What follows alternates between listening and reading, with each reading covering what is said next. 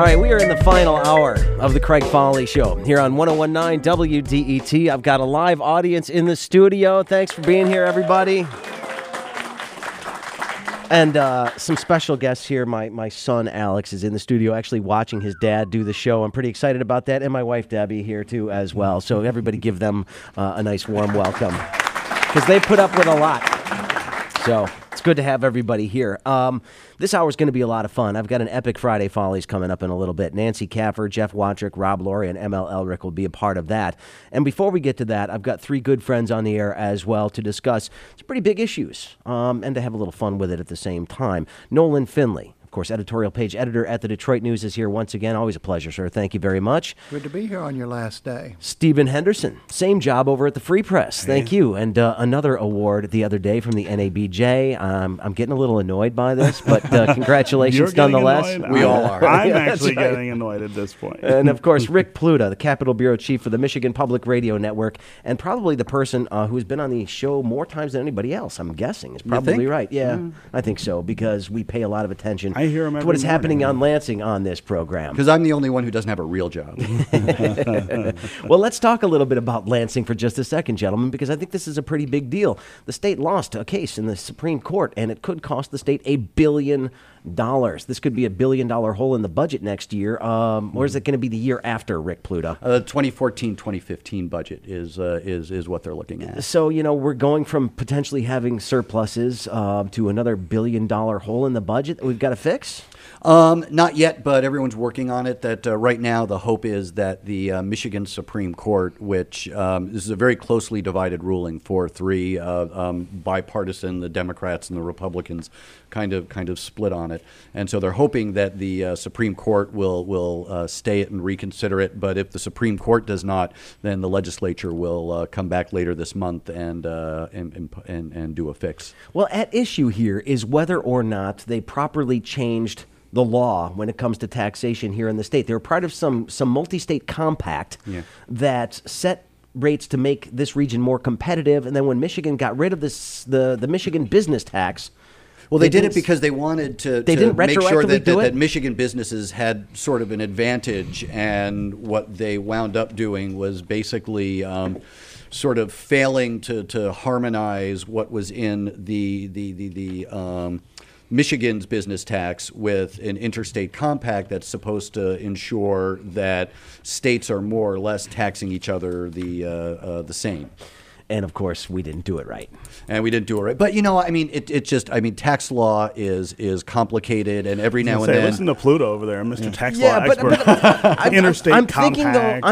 I can explain anything by just saying it's complicated. But I'm thinking this is indicative of a larger problem we have here in Michigan, and that is the lack of institutional knowledge to recognize when we, you know, change policy, you got to go back a couple of years. I will quibble with that this happened before in the 90s, that Michigan had in its property tax law, its personal property tax law, the business tax on equipment, an exemption called the capital acquisition deduction. GM sued the state saying that you weren't applying it properly, and you know, actually people were already spending the money, and this was pre-term limits. And then the state court of appeals came down and said, you know what, GM is allowed to claim this deduction, and because of the way you wrote the law, not just on the business equipment that you have in the state, but all the business equipment that you have all over the world. Well, that was something they had to do. Yeah, well, Bill Schuette's asked for a reconsideration. Is he going to get it? I think because it was a 4-3 decision, and the court had no idea of the impact when they made the ruling. I think they'll get a reconsideration. I don't think this is going to stand. Well, or you just get a fix in the law, right? I mean, the legislature can go and do it. They've already collected the money. This is about refunds. It would have to go down the road. You can. If there is a legislative fix, it will be applied retroactively. Right? Yeah. Yeah, good luck with that. Well. All right, let's move on to something else. Obviously, we had a primary election here the other day, and some not surprising results. Bob Ficano will no longer be the county executive here in Wayne County as of January. Nolan, I want to give you first crack at this one. You know, he has not been indicted for anything. He doesn't appear to be under any additional scrutiny that has already been applied by the FBI, but no charges have been brought. But, you know, guilt by association? Well, no, guilt by incompetence. I mean, this wasn't just about whether he was a criminal or not. It was whether he ran his shop well, and he clearly didn't. You had the whole Turkia Mullen severance scandal. You've got a jail sitting out there, $175 million in a hole.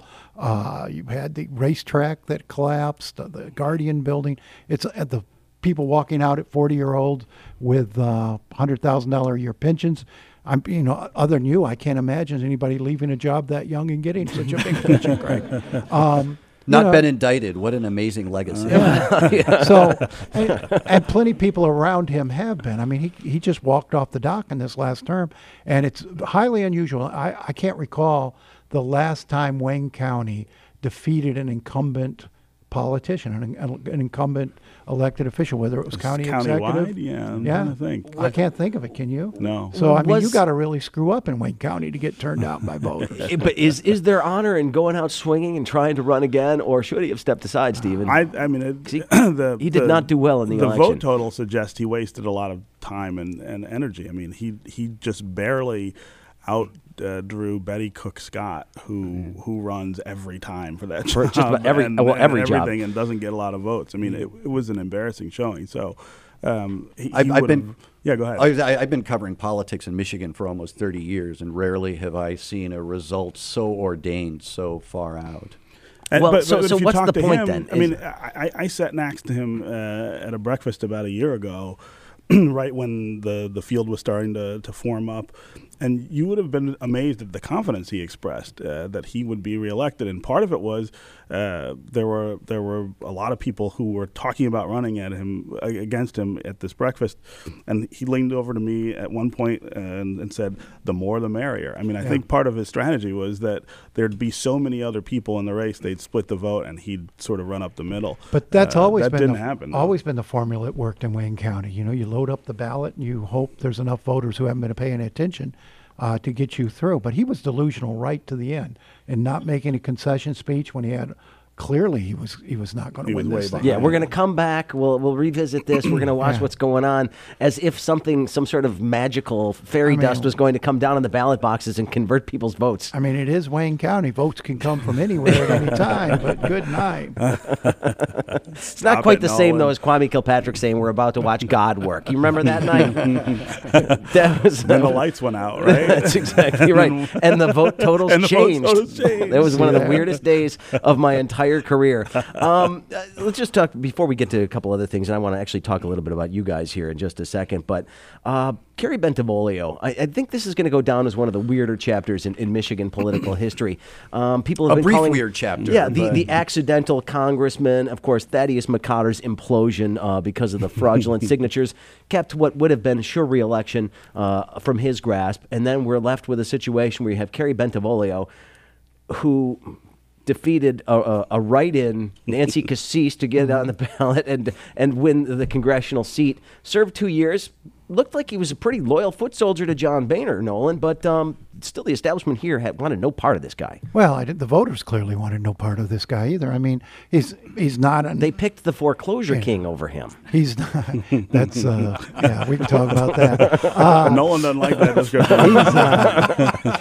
I've always applauded his business acumen, but, you know... Kerry, not a...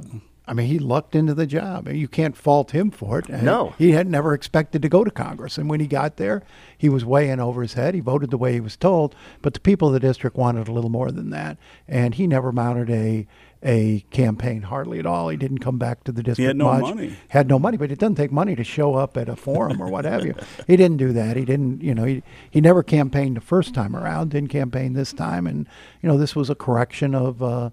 as you said, the implosion of 2012. Well, and you look at who Southeast Michigan sends to Congress, and there is an expectation that when they get there that they will wield influence, that that this region sends people to Congress to go sit on the Appropriations Committee, and that was not Kerry Bentivolio. It was not in the cards for Kerry, that's right. Well, you know what, I think, and I was saving this for later, but I think what I'm going to be most sad about with him being gone is that we are not going to be treated to that congressional hearing on chemtrails that he promised a constituent. That's right, he did. I was now he has time. Yeah, well, that's true, I suppose. Well, let's also take a look at the U.S. Senate race here because I think this is a big deal. This is going to be, I think, the probably the closest race we have in the state. I think Governor Snyder's probably going to do what he needs to do to pull this out, although, Nolan, you've been a little concerned about his lack of a lead at this point in time. But I think Terri Lynn Land and Gary Peters are going to duke it out. That's where the money's going to go. These commercials, Stephen, are going to be all over the place. What's going to happen there? I mean, you got any sort of feelings as to who's got the inside track, and what does Terri Lynn Land need to do to regain the trust of not just her own party, but the media and everybody else? Yeah, well, I mean, I think this is Peter's race to lose. It could be close, but I don't think Terri Lynn Land at this point has the kind of support to beat him.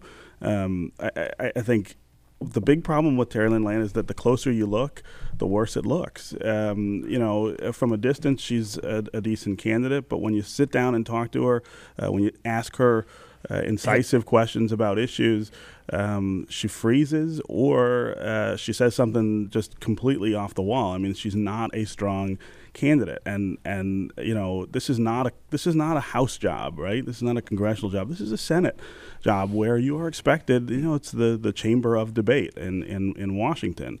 There's a certain caliber of people and intellect that people expect in the Senate, and I'm not quite sure she meets that, and I don't know that what she can do to show that in these last 3 or 4 months because she's shown so much so far that she's just not up to it. Certainly a debate's an opportunity to do that. Are we going to have one of those, actually? If you're Terri Lynn Land, would you debate Gary Peters? I mean, seriously, what is the upside for her in doing that? She can't stand in front of a group of reporters. You got to find a way to win some independence, though. She's going to carry this race. She'll debate, of course she will. And I would agree with you that this is going to be the closest race on the ballot. One of the, maybe one of the closest races in the country, and certainly one of the most expensive. You have to look at where we're at now. This race is within a few points, maybe deadlocked. Who knows? Even though Terri Lynn Land's campaign has been. Her campaign staff has been rather ineffective and in somewhat disarray, and yet she's still hanging close. This is a woman who's won twice statewide. She's connected with voters. People remember the job she did as Secretary of State. I wouldn't count her out, and I would be more worried about, given her blunders to this point, why Gary Peters hasn't been able to pull away. I mean, he is. You can say it's his race. I think we will see not winning it. We will see the Democratic Senate Campaign Committee dumping some money into Michigan to try and put Terri Lynn away early. Are we going to cross the $50 million threshold in this race? I think we will. $50 million. Absolutely. They've already put money in trying to put her down, and it hasn't happened. I think you're going to see surges both ways as the money is spent. Terry Land's biggest problem right now is that she is being defined by her opposition, and the only way to defeat that is to actually get out in front of people. At this point, the public isn't as engaged in this race as we are. But the problem is, as all of this goes on over time, those impressions become more and more cemented in, and they become harder and harder to shake when you get into the general election campaign season. And that's the big challenge that you have. We aren't going to decide this election, and it doesn't seem, nothing has seemed to affected this race in terms of the margin. It's been 3 or 4 points either way. It's been that way since the beginning, despite already having about $20 million. But we do seem to be. It's incredible. But if you assume that because they're and it is an assumption, and I understand the dangers of that. Never assume anything. Right, and I understand the dangers of that. But we have two statewide races where the dynamics are seem to be a little bit different. This is supposed to be a good year for Republicans, and so all other things being equal, that Terri Land ought to be able to basically draft into the job as long as she doesn't mess it up. And that's not how we're seeing it, play out, especially compared to all the other races that are on the board. That's not happening in a vacuum. Let's move on, shall we? I do want to ask you this question. We are losing some significant clout in Congress here. Mm-hmm. When you lose people like Mike Rogers, like John Dingell, like Carl Levin, Dave Camp, people who've been around a long time. What does it do to Michigan? Nolan, I'm going to give you first crack at this. Does this hurt? Are we too worried about seniority? Well, I mean, it hurts, and as long as Congress has a seniority system, that's the way it's going to work, and we're just going to have to, regroup, wait, over the next 5-10 years. You've got some people who are going to have some seniority. I mean, Candice Miller is moving up steadily. Fred Upton's still there. But, at some point, folks get too old to serve. And, you know, as long as Congress is locked into a seniority system, that's the way it's going to be. We're going to have cycles. Stephen? Yeah, I mean, it's just all of this happens to be occurring at the same time, but these are sort of foregone conclusions. I mean, nobody stays forever, and we've had a very advanced in age delegation for a while, which has given us a lot of clout. And at some point you have to hit the reset button. I think the key is, who do you elect? You don't usually want to do it all at the same time. Although I think if Dave Camp knew what was going to happen to Eric Cantor, that he would have stuck around. That's a good point. And here's a loss that we haven't talked about a lot because it's not played out in public. But Michigan used to have three, or right now does, but will not in January, three members sitting on the steering committee that decides what legislation gets taken up, who gets assigned to what committees, and we will still have Fred Upton on that steering committee, assuming, and I think that this is a pretty safe assumption, that Republicans retain control of the House. But we won't have Dave Camp, we won't have Mike Rogers, and that's going to be a huge loss in terms of positioning those incoming freshmen in good jobs. Let's take a look at how that clout's played out in recent years. I mean, depends on who you're talking about. It may be a little overstated. We still don't have the money for the bridge. The auto The auto industry got its butt flat out kicked over the years. But they got the money. Mm-hmm. We don't seem to be reaping in a whole lot of highway funds. We don't